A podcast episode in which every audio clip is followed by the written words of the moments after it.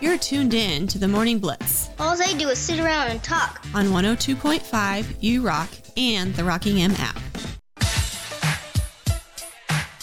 Thanks to Connor Nickel. If you missed any of his interview, make sure you check out our podcast on the podcast page. Anywhere you get your podcast, you can listen to the Morning Blitz anytime that's convenient for you.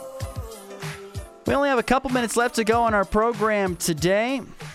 So we have a lot to get to here over the final five minutes of the show. And it's kind of uh, fitting because we have an NFL Power Five that we need to get to. So with that, uh, let's get things rolling with our NFL Power Five.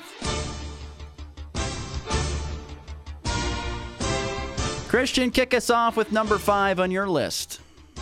Ooh, not not the greatest week of all time uh, for matchups, but I've got Jacksonville at Cleveland. This very well could be the battle of the backups, uh, Joe Flacco and C.J. Beathard. That being said, doesn't take away from what this game means for playoff positioning. Texans and Colts nipping at the heels of the Jags in the division race, and those same two teams nipping at the heels of Cleveland in the wild card race. It is the weekend of backup quarterbacks. There is no doubt about that. My number five is actually the sicko of game of the week. In my opinion, it's tonight. The Patriots at the Steelers. Bailey Zappe Oh. against uh, Mitch Trubisky. Most of the hurts. reason why this game is number five is because, well, it, it, it won't be good, but someone has to win it. And can like the car wreck. yeah, can the Steelers find a way to get a win to get to eight and five, which is impressive considering how poor quarterback play has been? Or are the Patriots just going to continue to stink it up, or will they find a win? They've been close in a lot of games, just have not gotten over the top. Right now, Pittsburgh is six point favorite at home. On to number four.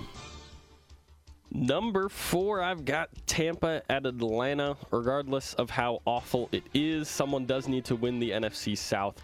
Falcons have a game on Tampa, and they beat the Bucks earlier this year, so they can't really afford to lose this weekend. It would put them uh, two games behind Atlanta, and then the Falcons would have the tiebreaker over them. That's huge, and so this is huge for Tampa's season. My number four is the Colts at the Bengals. Gardner Minshew led a great comeback against the Titans, and we know that uh, Jake Browning did a great job in that game against the Jaguars. Two backup quarterbacks that actually look semi like quarterbacks that could play in the NFL. That's what makes this game intriguing. Plus, both teams are hanging on to slim playoff hopes. They need this win to keep those hopes alive. That's my number four. Number three.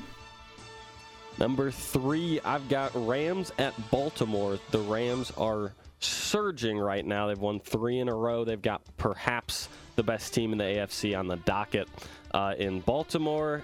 Three winnable games for the Rams on their schedule after this week, but this is huge for not only your wild card seeding but also momentum.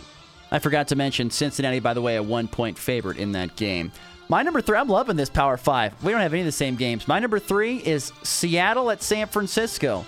Yes, the Niners are a 10.5 point favorite, but I can't get the thought of how Seattle played against Dallas, which I thought was pretty competitive for a half. So if Dallas thinks that they're as good as the 49ers, which I don't think they are, but Seattle, I don't know, they showed something, and maybe they can hang around with San Francisco. I don't know. I I wouldn't pick them to win, but I don't know, this game, I guess that intrigues me. That's the intriguing point. That's the intriguing factor to this game to me. Seattle looked better than I thought they would. Can they do it against another really good opponent in back to back weeks, this time against San Francisco? Right now, San Fran a 10 half point favorite and probably will cover it, but you never know. We'll see. Number two. Number two, I've got Buffalo at Kansas City. Boy, doesn't this feel like both of these teams are desperate for a win. Kansas City's been slipping, and uh, the Buffaloes, uh, the Buffalo Bills, are at six and six. And with how good the AFC wildcard race is, their margin of error razor, razor thin. I'm not saying you can't lose another game, but it's looking pretty close to that. I am also on board here. This is my number two game, and you're right. Kansas City, just a one and a half point favorite at home against a six and six Buffalo team. It's the most dangerous six and six team out there. They have so many weapons and a pretty good defense. If Buffalo Buffalo is that team, it's that cat cornered. You've got that cat cornered in the alleyway. You don't want to mess with that thing. Just let it run around you and get out of here. They're going to fight and claw. I guarantee Buffalo. Kansas City better be ready to play. This uh, game should be good. I wouldn't expect anything more than a really good game between the Bills and Chiefs uh, here on Sunday Kansas City, by the way, one half point favorite. And numero uno is a pretty easy one, I'd say. Number one, yeah, Ross. I think it's uh, pretty con- uh, pretty even. Number one. I, I don't think there's any argument here. Philly at Dallas, huge, huge implications for the NFC race in the playoffs, and uh, Dallas very, very close. They're a game behind Philly. Uh, and a win here would be absolutely huge because the winner of this division would be the number one seed, the uh, more than likely, depending on how the Niners work out, and the loser could be a wild card. Ridiculous. It's uh, it's put up or shut up time for the Dallas Cowboys. You talk all the time about how you're just good as team as so and so and do all this. Here's the time to get it done. The thing is, they are they are not going to get it done. Hate to break it to you, they will not get it done. Eagles are going to win. You, you would have liked it more if the Eagles beat, but the Eagles just got beat in their last game. They're angry, and they're going to probably beat the Dallas Cowboys and Skip Bayless and everyone who's a Dallas Cowboy fan will be angry and upset for time to come. By the way, Dallas three and a half point home favorites. I'll take Eagles. I just like them more. I don't like Dallas hasn't proven anything to me in what the last five years, half a decade, whatever it might be. On to the walk off. That was the NFL Power Five, by the way. A three-run walk-off home run, a game-winning walk-off with a walk-off. His second walk-off hit of the season. In walk-off fashion, that baby's go. Two quick stops here on the walk off. Once again, a salute to Wyoming head football coach Craig Bohl. Going to retire after 10 seasons. He went 60 and 60 at Wyoming after a 104 and 32 run. He started the North Dakota State dynasty that is right now. Craig Bohl did, and I think he's done an admirable job up in Wyoming. He was a former defensive coordinator at Nebraska. Followed Coach Bohl's career for some time. Uh, been really, really good. Really like Craig Bohl, and I wish him the best retirement. Jay Sawvel will take over for him as the head coach after the bowl game when Wyoming plays in that. Hopefully, they can get him a win so he can finish with a winning career record, 61 and 60. Hopefully for that. And how about the story out of Jacksonville?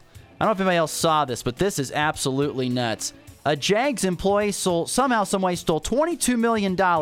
He got a condo in Ponte Vedra, Florida, multiple vehicles, a $95,000 watch, lavish trips, private jets, expensive meals, NFT and cryptocurrencies. What were the Jaguars doing? Well, this guy was in charge of all the money. But come on now, what is this crap? Terrible. He also he also online gambled. Come on, you left that out. That's very important. Gosh, can you believe that? That's unreal.